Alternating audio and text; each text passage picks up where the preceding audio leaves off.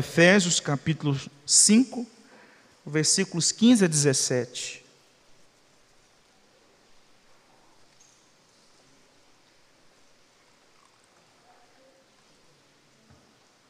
Efésios capítulo 5, versículos 15 a 17.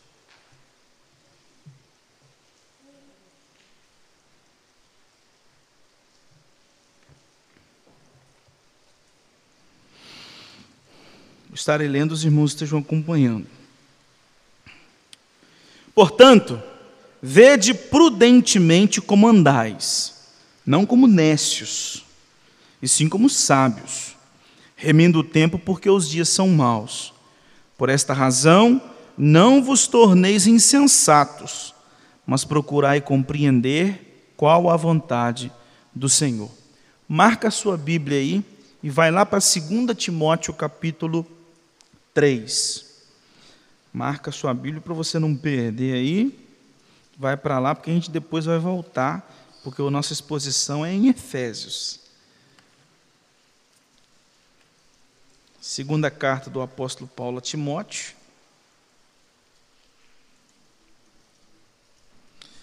Capítulo 3. Eu estarei lendo todo o capítulo e os irmãos estejam acompanhando. Sabe, porém, isto: nos últimos dias sobrevirão tempos difíceis, pois os homens serão egoístas, avarentos, jactanciosos, arrogantes, blasfemadores, desobedientes aos pais, ingratos, irreverentes, desafeiçoados, implacáveis, caluniadores, sem domínio de si cruéis, inimigos do bem, traidores, atrevidos, enfatuados, mais amigos dos prazeres que amigos de Deus, tendo forma de piedade, negando-lhe, entretanto, o poder. Foge também destes. Pois entre estes, ou seja, entre aqueles que têm uma forma de piedade, parece crente, mas não é, Pois entre estes se encontram os que penetram sorrateiramente nas casas e conseguem cativar mulherinhas sobrecarregadas de pecados, conduzidas de várias paixões, que aprendem sempre e jamais podem chegar ao conhecimento da verdade. E do modo por que Janes e Jambres resistiram a Moisés, também estes resistem à verdade. São homens de todo corrompidos na mente, réprobos quanto à fé. Eles, todavia, não irão avante, porque a sua insensatez será a todos evidente, como também aconteceu com aqueles, com daqueles. Tu, porém, tens seguido de perto o meu ensino, procedimento, propósito, fé, longanimidade, amor, perseverança, as minhas perseguições e os meus sofrimentos, quais me aconteceram em Antioquia, Icônio e Listra, que variadas perseguições tenho suportado. De todas, entretanto, me livrou o Senhor. Ora, todos quantos querem viver piedosamente em Cristo Jesus serão perseguidos. Mas os homens perversos e impostores irão de mal a pior, enganando e sendo enganados. Tu, porém, permanece naquilo que aprendeste e de que foste inteirado, sabendo de quem o aprendeste, e que desde a infância sabes as sagradas letras, que podem tornar-te sábio para a salvação pela fé em Cristo Jesus. Toda a Escritura é inspirada por Deus e útil para o ensino, para a repreensão, para a correção, para a educação na justiça, a fim de que o homem de Deus seja perfeito e perfeitamente habilitado para toda boa obra. Então vejo que o apóstolo Paulo, nessa carta, fala a respeito daqueles homens que são insensatos, nécios, tolos. Como é que eles são? É esse tipo de gente aí, ó. egoísta, avarento, jactancioso, ou seja, orgulhoso, arrogante, blasfemadores, desobedientes aos pais, ingratos, irreverentes, desafeiçoados, implacáveis, caluniadores, sem domínio de si, cruéis, inimigos do bem, traidores, atrevidos, infatuados, mais amigos dos prazeres que amigos de Deus, tendo forma de piedade. Paulo apresenta quem são os insensatos. E ele começa o texto dizendo assim: Nos últimos dias sobrevirão tempos difíceis. E aí a gente volta lá para o nosso texto, onde o apóstolo Paulo também falou, porque os dias são maus. Os últimos dias, porque os dias são maus. Nós temos mostrado para os irmãos, durante toda este, a exposição da carta aos Efésios, quem nós éramos e agora quem nós somos.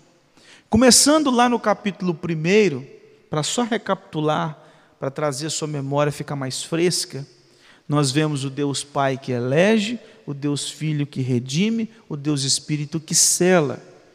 Nós estávamos mortos, mas agora estamos vivos em Cristo Jesus e assentados nas regiões celestiais com Cristo. Nós que estávamos sem Deus no mundo. E a comunidade composta de judeus e gentios, isto é, uma comunidade universal. E este mistério que estava, é, que estava oculto foi revelado, que é o mistério da universalidade da igreja. Diante de tudo isso, o apóstolo Paulo começa o capítulo 4 dizendo: Então agora, vivam de acordo com a vocação de vocês, vivam de modo digno. E aí, Paulo desenvolve a nossa unidade da fé, ou seja, se nós somos uma só igreja, um só corpo, e judeus e gentios fazem parte desta mesma congregação, logo a gente tem que caminhar juntos. Então nós aqui, nas mais diversas famílias aqui apresentadas, representadas, com as suas diferenças e as suas particularidades e peculiaridades, nós vivemos juntos, apesar das nossas diferenças. Uns foram criados no interior, outros na capital. Uns vieram de uma família um pouco mais abastada, outros vieram de famílias mais simples. Uns nasceram na igreja, outros chegaram depois. Mas caminhem juntos, caminhem juntos. Paulo diz: usem os dons que Cristo Jesus concede, para que vocês possam, com esses dons, edificar uns aos outros. E os dons da palavra, os dons do ensino, são os dons para orientar vocês nessa caminhada, do uso dos dons de vocês. Então, mais uma vez eu rogo, vivam em santidade. Diz, vocês devem se despir do velho homem e se revestir do novo homem, renovando a vossa mente todos os dias. Por isso, deixa a mentira, fale a verdade. Aquele que furtava, aquele que roubava, não rouba mais. Agora trabalhe e não só trabalhe, mas tenha com, com de quantidade para socorrer quem precisa. Não fica só colocando na poupança para depois fazer um monte de coisa, não. Pode até fazer suas coisas, mas coloca na poupança, mas também para acudir a quem precisa.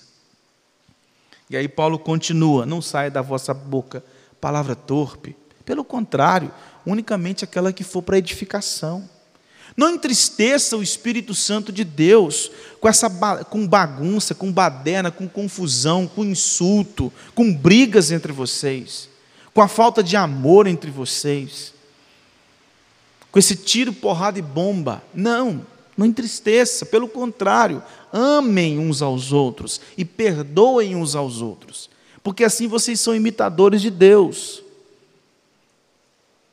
No amor e no perdão.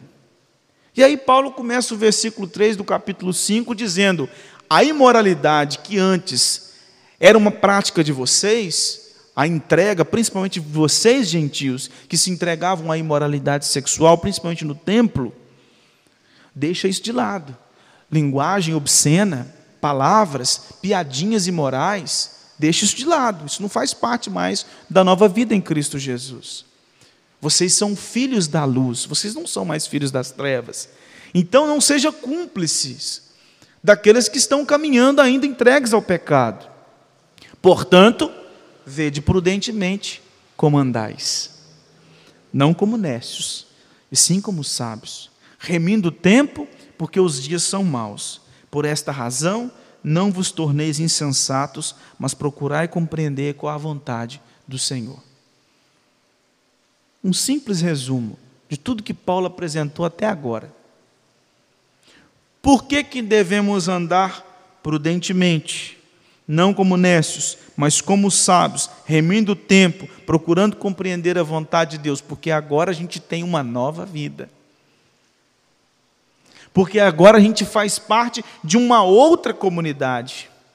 Porque agora nós somos o que Paulo disse, filhos de Deus, filhos da luz. Sendo filhos de Deus, imitem o vosso Pai. Sendo filhos da luz, não se entreguem aos caminhos das trevas. Se vocês estão em Cristo, que é a sabedoria de Deus, sejam sábios, não tolos, nécios, ignorantes, sem conhecimento. Vocês nasceram de novo. Agora vocês são uma nova criatura. Agora vocês são um novo povo. Vocês são revestidos da justiça de Cristo. Vocês são o povo eleito, redimido na cruz e selado pelo Espírito. Vocês não estão mortos, mas vocês estão vivos. Vocês são filhos da luz, gente. Vocês têm uma nova identidade, automaticamente um novo estilo de vida.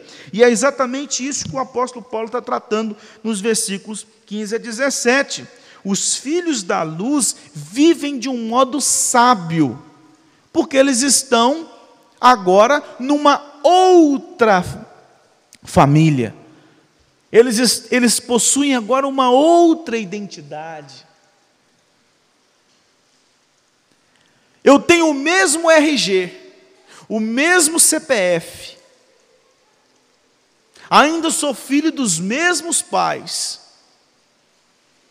ainda a minha naturalidade é Barra de São Francisco no estado do Espírito Santo, no país Brasil. Mas eu não sou mais o mesmo. Assim sou eu e você, que nasceu de novo em Cristo Jesus. Automaticamente, o CPF que não mudou e que aparenta ser a mesma pessoa, já não é mais. Porque a pessoa que possui aquele CPF 112 085 717 10 já não pensa do mesmo jeito que antes. Já não fala do mesmo jeito que antes. Já não vive do mesmo jeito que antes. Houve uma conversão. Em cegueira eu andei e perdido vaguei, longe do meu Salvador. Foi na cruz que os meus pecados foram pagos e agora eu tenho uma nova vida. Eu sou uma nova criatura. Então, se eu sou uma nova criatura, existe um novo estilo de vida, existe uma nova forma de viver. E aqui o apóstolo Paulo, continuando, falando ainda a respeito desse contraste, porque ele começa lá no versículo 3. Eles não são santos, vocês sim.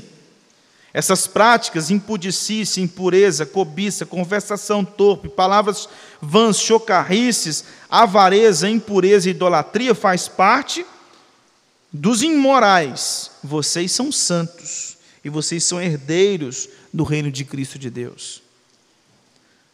Não sejam participantes com eles, porque vocês antes eram trevas, mas agora vocês não são mais. Vocês são luz no Senhor. Então demonstre o fruto da luz, bondade, justiça e verdade. Desperta, ó tu que dormes, levante dentre os mortos e Cristo te iluminará. Se você ainda não entendeu, meu filho, acorda. Acorda para a vida. Desperta, ó tu que dormes, e Cristo te iluminará. Seja luz no meio das trevas. Portanto, sejam sábios filhos da luz vivem com sabedoria. E vamos ver aqui esse texto. Primeiro, o apóstolo Paulo mostra ao, o alerta quanto a esse modo de viver. Portanto, vede, presta bastante atenção. Aqui a ideia do grego é essa. Portanto, preste bastante atenção como que vocês estão andando. Presta atenção na vida de vocês. Não andam como necios, como ignorantes, como tolos, e sim como sábios. Vocês não vão andar mais conforme os pagãos, na imoralidade, na idolatria, na avareza, na entrega ao pecado. Vocês agora vão andar de acordo com as Escrituras. Por quê? Porque lá no capítulo 4, versículo 1, o apóstolo Paulo disse: Rogo-vos, pois, irmãos, que andeis de modo digno da vossa vocação. E eu expliquei aqui no dia, no, no dia até usando aquela ilustração da balança. Aqui está a sua vocação, aqui está a sua vida. Então, ande em, de conformidade com a sua vocação em Cristo Jesus. Sabedoria. Já os ímpios não, os ímpios são cegos. Lá na primeira carta de Paulo aos Coríntios, no capítulo 1, versículo 25, o apóstolo Paulo diz que os tolos, eles acham que são sábios. Eles acham que são sábios. O apóstolo Paulo trata isso na primeira carta aos Coríntios, no capítulo 1. Eles olham para a cruz e acham loucura. Eles olham para o Evangelho e acham isso uma loucura. E aí a, a sabedoria que eles dizem ter, Deus chama que aquilo é loucura. Veja que eles pensam diferente do próprio Deus. O que eles falam que é ruim, Deus fala que é bom. O que eles falam que é bom, Deus diz que é ruim. O que eles chamam de loucura, Deus fala que é sabedoria. O que eles chamam de sabedoria, Deus fala que é loucura. Então, gente, é aquilo que nós vimos na semana passada, inclusive até citando 2 Coríntios, Paulo diz: que comunhão há entre trevas e luz? Nenhuma, porque eles pensam diferentes. Eles vivem diferentes. Eles caminham diferentes. Não dá, gente. Não dá. É uma caminhada completamente diferente. E por isso, com base no que disse Moisés, lá no Salmo 90, versículo 12: Ensina-nos a contar os nossos dias para que alcancemos coração sábio. O livro de Provérbios, que inclusive nós lemos aqui na, na liturgia, ele é repleto de contraste entre uma vida sábia e uma vida tola. Se você pegar o livro de Provérbios e estudar ele, vai ser tudo assim. O nécio pensa assim, o tolo pensa assim, mas o sábio vive assim. Então é sempre esse contraste entre o modo de viver tolo e o modo de viver sábio. Sempre é aparecido assim no, no livro de Provérbios. E olha só por que, que este livro foi escrito, conforme o autor, no capítulo 1, versículos 2 a 7. Os provérbios foram, o livro de Provérbios foi escrito para aprender a sabedoria e o ensino, para entender as palavras de inteligência, para obter o ensino do bom proceder, a justiça, o juízo e a equidade, para dar aos simples prudência e aos jovens conhecimento e bom siso, ouça o sábio e cresça em prudência, e o instruído adquira habilidade para entender provérbios e parábolas, as palavras e enigmas dos sábios. O temor do Senhor é o princípio da sabedoria, mas os loucos desprezam a sabedoria e o ensino. E aí, um desses contrastes, lá no capítulo 1, versículo 22, um dos sábios diz: Até quando, honestos, amareis a necessidade? E vós, escarnecedores, desejareis o escárnio? E vós, loucos, aborrecereis o conhecimento? Então, sempre essa diferença de um para o outro. O livro de Eclesiastes também faz esse contraste de uma vida sábia e de uma vida santa. Ou de uma vida tola, uma vida sábia e uma vida tola. E lá, no capítulo 10, versículos 12 e 13, o autor diz assim: o autor declara: nas palavras do sábio, há favor, mas o tolo os seus lábios devoram. As primeiras palavras da boca do tolo são estutícia, e as últimas, loucura perversa. E quando nós chegamos no Novo Testamento, o apóstolo Paulo afirma que o entendimento dos ímpios é completamente contrário ao entendimento de Deus. E Paulo apresenta um contraste lá em primeira, na primeira carta, no capítulo 18 a 25, que foi o que eu citei agora há pouco. O que eles chamam de loucura, Deus diz que é sabedoria, e o que eles chamam de sabedoria, eles chamam de loucura. E possivelmente você já deve ter ouvido algum descrente dizendo assim: crente não sabe viver. Cristão não sabe viver porque ele nega todas as coisas boas da vida. Como eu ouvi uma certa feita de uma pessoa conversando comigo, e eu comentando a respeito das Escrituras e ela se declarando ateu, e, e, e essa pessoa disse para mim assim: Arthur, eu estou no outro patamar. O que ele quis dizer? Cara, eu não preciso mais da, da muleta, da muleta do, do, do, do, da religião. Eu subi de nível, cara.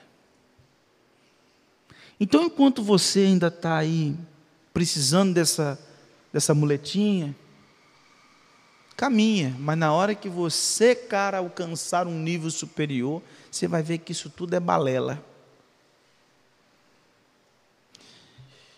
E aí Deus diz assim: o que ele chama de sabedoria, eu chamo de loucura. Agora, nos versículos 16 e 17, Paulo então dá orientações práticas de como viver de modo sábio. Primeiro, remindo o tempo, porque os dias são maus. E aí, remir tempo, porque os dias são maus, sabe por quê? Paulo afirma que remir o tempo é contrário de se deixar levar pelas cosmovisões pagãs. A expressão aqui, remindo o tempo, ela pode ser melhor traduzida por remindo ou aproveitando as, as oportunidades. Porque no grego, é, a palavra tempo, ela pode. É, existem duas palavras que se referem a tempo. Existe o Cronos, tem até uma marca de relógio, né? Cronos, que é o tempo 24 horas, que é o horário do dia. E tem o Kairos. O Kairos é uma oportunidade no tempo. É o, Kairos está dentro do Cronos. Então aqui o Paulo, Paulo usa a palavra kairos, que é oportunidade, o tempo no tempo, o momento no tempo. Ou seja, aproveite a oportunidade, este momento, as oportunidades. Exatamente porque Paulo contrasta com o viver ímpio. Aproveite as oportunidades, sabe por quê? Porque os dias são maus. Por isso que Paulo, lá em Colossenses capítulo 4, versículo 4 e 5, diz assim: Portai-vos com sabedoria para com os que são de fora, aproveitai as oportunidades. A vossa boca seja sempre agradável, temperada com sal, para saberdes como deveis responder a cada um. E sabe qual que é a palavra aqui no grego para remir? É uma palavra que traz a ideia de redenção de resgate. Era uma palavra, inclusive, usada quando alguém ia resgatar um escravo. Ele tomava aquele escravo, pagava o preço dele, resgatava e tornava aquele homem livre. Era o pagamento de um resgate. Então, o que Paulo está usando aqui, em outras palavras, é resgatem as oportunidades, porque os dias são maus. E sabe por que, que o apóstolo Paulo fala resgate as oportunidades? Aí você fala assim, gente, o que Paulo está querendo dizer com isso? Redima, redima esses momentos que você se entrega para o pecado e torne esses momentos em momentos de santidade. No lugar de você gastar horas e horas na tela de um computador entregue à pornografia, passe nas Escrituras. Bota o joelho no chão e vai orar. Vai ler um bom livro. Resgate as oportunidades. Resgate o tempo. Isso é tempo perdido. Isso é um tempo que só te consome no lugar de você se entregar à prostituição e procurar mulheres para baixo, para cima, vai passear com a sua família, vai amar sua esposa, vai brincar com seus filhos, vai cuidar da sua casa. No lugar de você se entregar a piadas e brincadeiras imorais, vai conversar coisa que presta vai pensar coisa que presta, vai falar coisa que presta. É isso que Paulo está dizendo. Resgate as oportunidades, torne esses momentos de pecado em momentos de santidade, em momentos que glorificam a Deus. Use esses momentos para a glória de Deus, para o louvor de Deus. É isso que Paulo está dizendo. Transforme esses momentos remindo o tempo, resgatando as oportunidades, porque os dias são maus. E olha o que, que Paulo disse lá, na segunda carta, a Timóteo, que nós lemos na introdução: os últimos dias são difíceis. Irmãos, últimos dias nas Escrituras, não é lá na frente, não. A Escritura, quando usa essa expressão, os últimos dias, é uma referência do tempo entre a primeira vinda de Cristo e a segunda vinda. Nós estamos vivendo os últimos dias. Os últimos dias começaram com a vinda de Cristo e vão se concluir com a segunda vinda de Cristo. Por isso que Paulo lá atrás disse: os últimos dias os homens serão assim, não é uma referência só ao futuro, tempos é, que viriam, mas Paulo escrevendo aqui aos Efésios, carta que ele escreve, inclusive antes de escrever a segunda carta a Timóteo, ele diz assim: os dias são maus. Sabe por que, que os dias são maus? Porque os homens são entregues aos pecados. É como se Paulo pegasse Timóteo chamasse Timóteo num canto assim e fosse com ele numa feira, num campo, alguma coisa assim, que tivesse muita gente, as coisas que as pessoas estivessem fazendo e falasse assim: Olha lá, Timóteo, está vendo? Olha lá como é que eles fazem. Olha lá. Ali, olha, olha o cara contando mentira ali. Ó. Ali a rodinha, achando graça de piada imoral. Está vendo? É isso aí, cara, que você está vendo aí. Ó. É isso aí. Ó. Olha lá, aquele menino rebelde lá. Ó. O pai dele está atrás dele, ó. Um tempão. É como se Paulo tivesse assim, conversando com Timóteo. E aqui Paulo está dizendo a mesma coisa para a igreja. Gente, resgate as oportunidades, porque os dias são maus. Vocês estão é, no meio de leões. Vocês estão numa selva. Pecado para tudo quanto é lado, na frente, do lado, atrás, em cima, embaixo. Oportunidades das mais diversas para pecar. E olha que Paulo não viveu no tempo de internet, hein?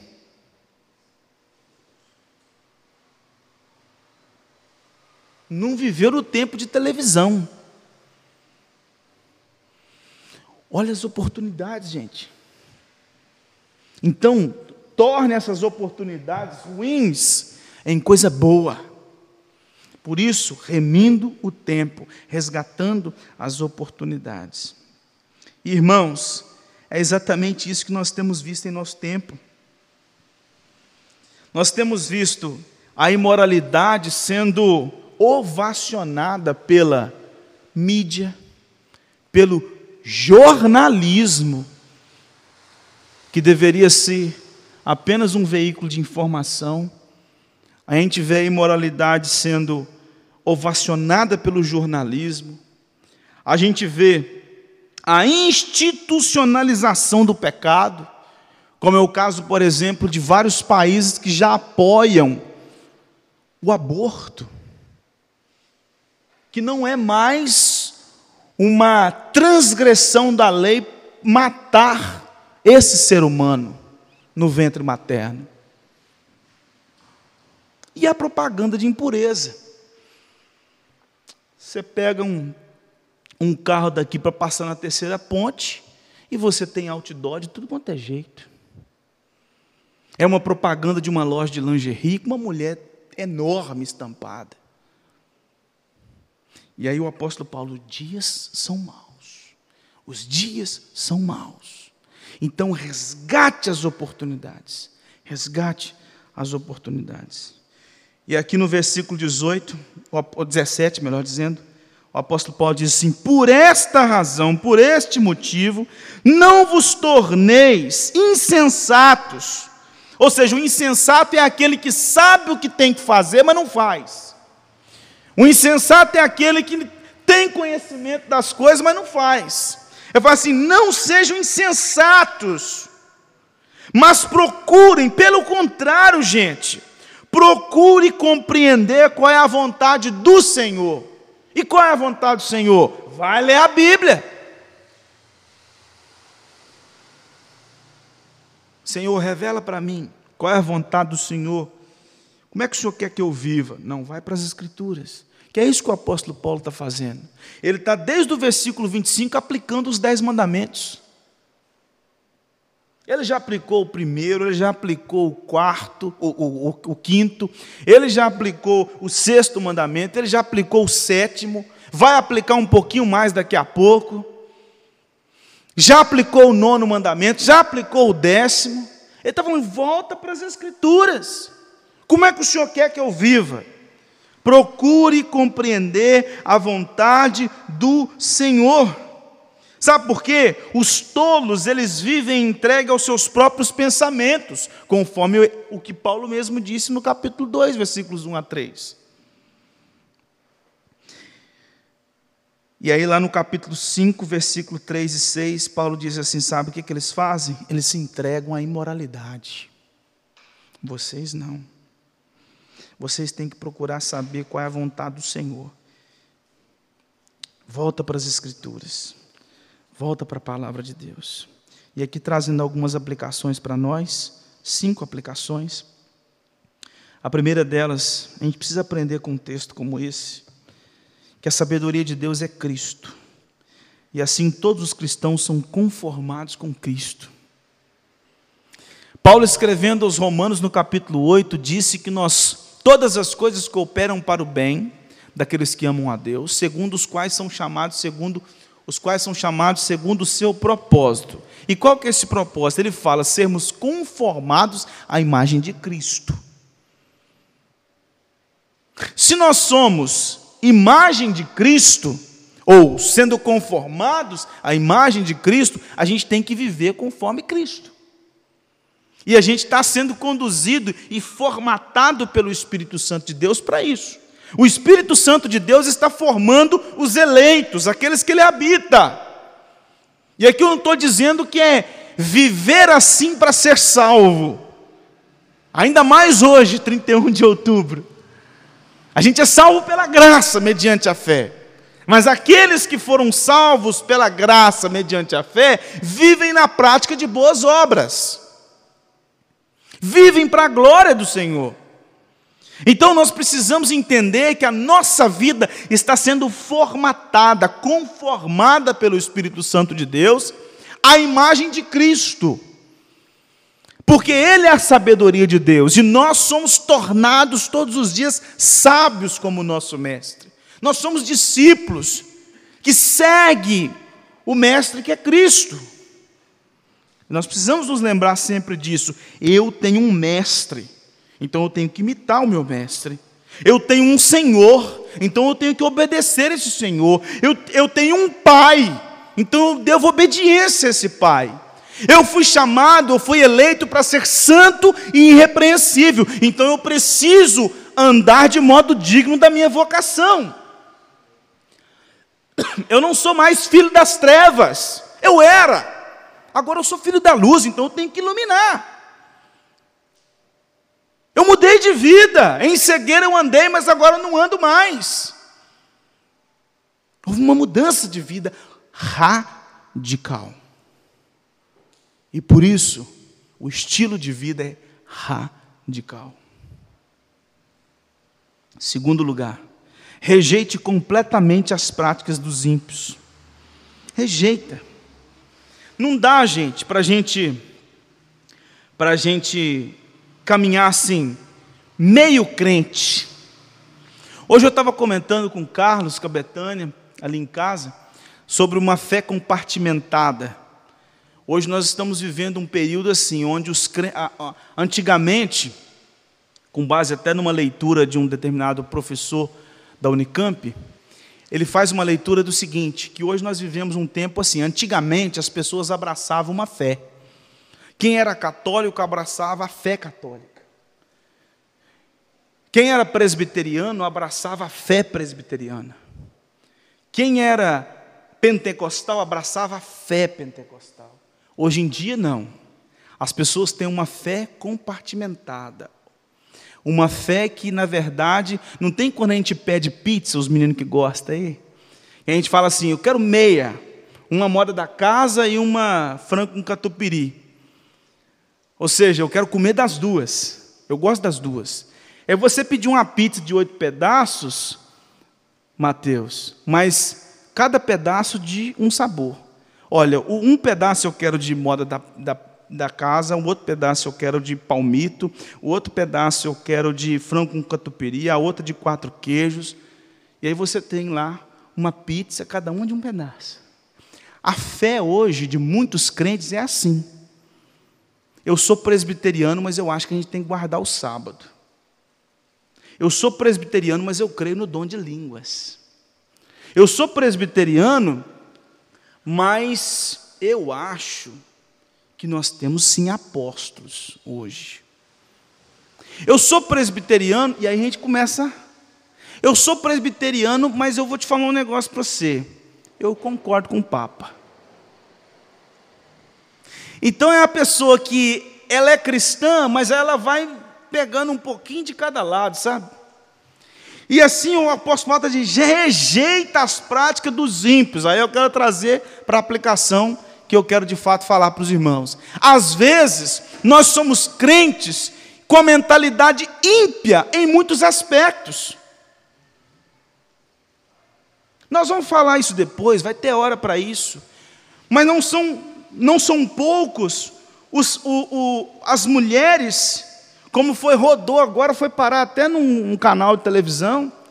Foi até uma brincadeirinha. Mas a menina na hora explicou o que, é que ela quis dizer, mas depois mas ficou esse negócio, rodou pelo país afora. Uma noiva na frente do padre, o padre fala com ela assim: prometo ser fiel, prometo ser fiel, prometo ser não sei o quê, prometo. Aí na hora que fala assim, prometo ser submissa, ela promete ser submissa. Não, submissa não. Muitas mulheres influenciadas pelo feminismo estão caminhando. Não, esse negócio de submissão, não tem esse negócio não. Muitos crentes estão defendendo o aborto. Pensamento ímpio. O divórcio é tratado no nosso meio com naturalidade.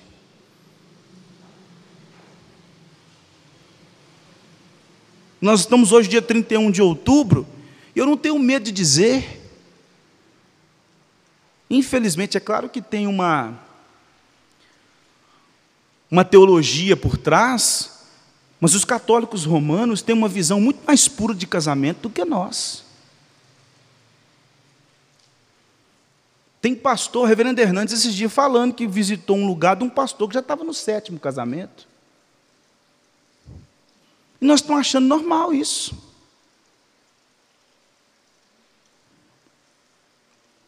Pais que não estão cuidando dos filhos, no lugar de ensinar os filhos à luz das Escrituras, está enxergando os filhos para a mão de sei lá quem. E sendo orientados não pelas Escrituras. Muitos jovens que estão se entregando à imoralidade sexual e não veem dificuldade nisso. Paulo está dizendo assim, gente, mudou. Remindo o tempo. Os dias são maus. Vivam como sábios. Procurem saber qual é a vontade de Deus. Terceiro lugar, aplicando aos nossos dias, a gente vê essa imoralidade solta. Como eu disse recentemente, é outdoor imoral para tudo quanto é lugar. Programa de televisão, internet. Como eu falei aqui no domingo passado, que certa feita eu fui pesquisar no, no Google Imagem, sarça da Igreja Presbiteriana do Brasil, e apareceu cada coisa que não era sarça.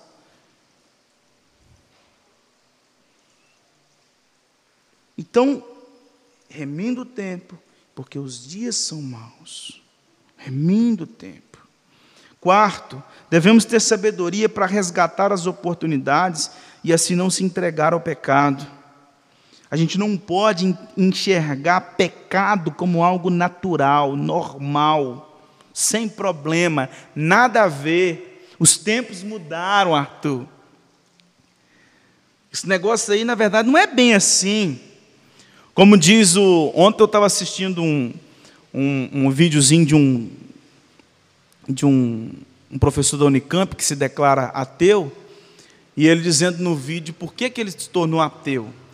E aí ele fala que ele foi criado no catolicismo, e aí, num dado momento da vida, ele entendeu que a Bíblia é um documento muito bonito. E ele até hoje é fascinado com a Bíblia. Até hoje ele é muito fascinado com a Bíblia.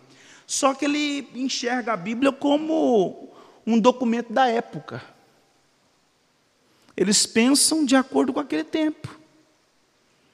O entendimento que eles têm da mulher, do casamento, da criação de filhos, das relações das pessoas. Aí ele diz: os tempos mudaram, o mundo evoluiu. Então, a Bíblia, ela é um registro histórico do pensamento de uma época. E muitos crentes estão pensando assim. Pega um texto como esse, nós vamos tratar ele, que vai ser difícil, versículo 22 do capítulo 5, e fala assim: não, aí, rapaz, os tempos mudaram. Os tempos mudaram. Não, a gente precisa resgatar as oportunidades.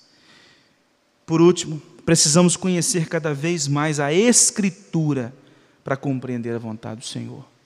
Nós precisamos gastar, ou melhor, investir tempo na leitura devocional das Escrituras. A gente precisa investir tempo no estudo das Escrituras.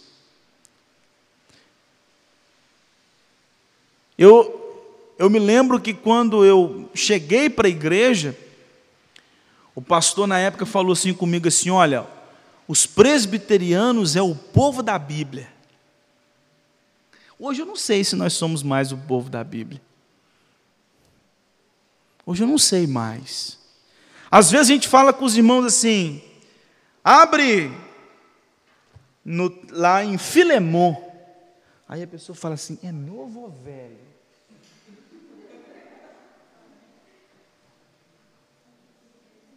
Pelo amor de Deus, gente.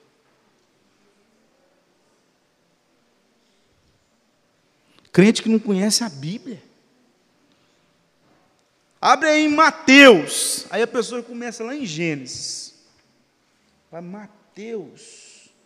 Mateus, rapaz, aonde é Mateus?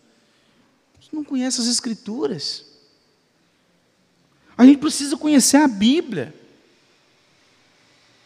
Se perguntar para os crentes quais são os dez mandamentos, fala aí de cor, não precisa ser na íntegra, não, só fala a primeira parte. Rapaz, é, é eu sei que fala lá não cobiçar, ó, já começou lá do último. Tudo bem que eu não estou importando com ordem, mas nós precisamos conhecer a palavra. Nós precisamos ter deleite na palavra, porque só sabendo qual é a vontade do Senhor que está revelado na Escritura é que nós vamos viver de um modo sábio. Não dá para pegar a Bíblia só no domingo ou largá-la no banco. Tem crente que larga a Bíblia no banco. Teve não sei que pastor que eu tomei conhecimento e falou assim: rapaz, eu fiz um negócio, acho que foi lá no seminário. Eu fiz um negócio, eu conversei com os diáconos. Falei eles assim: ó, a partir de hoje, crente que largar a Bíblia no banco, vocês podem pegar e doar. Vocês podem pegar e doar. Porque se for no domingo que vem, nego ficar aqui procurando Bíblia, assim, vai comprar outra. Porque lugar de Bíblia é na sua casa, você lê, rapaz. Nem em banco de igreja, não, é? A gente precisa investir tempo nas escrituras, devocional, culto doméstico, leitura diária. Você não come todo dia? Você não bebe água todo dia? A Bíblia é necessária todo dia. E só assim você vai saber como viver sabiamente. E aí eu gostaria de concluir. Portanto, os cristãos são cidadãos do reino de Deus e devem ser reconhecidos pela conduta do reino. O nosso viver deve estar em harmonia com a vontade revelada do Senhor, a fim de glorificar o seu nome. Sendo assim, a nossa jornada neste mundo deve ser prudente. Uma vez habitados pelo Espírito Santo, devemos crescer na graça e no conhecimento do Senhor. Desta forma, para que os cristãos fossem sábios, para que nós andemos prudentemente, para que nós aproveitemos as oportunidades, para que nós possamos viver como sábios e não como nécios, nós precisamos compreender todos os dias qual é a vontade do Senhor. E assim, nós poderemos saber a como reagir diante das mais diversas situações que nos apresenta durante os dias. Que Deus nos ajude a sermos sábios, não nécios, a aproveitar as oportunidades e a buscar a fazer a vontade do nosso Deus. Vamos colocar de pé.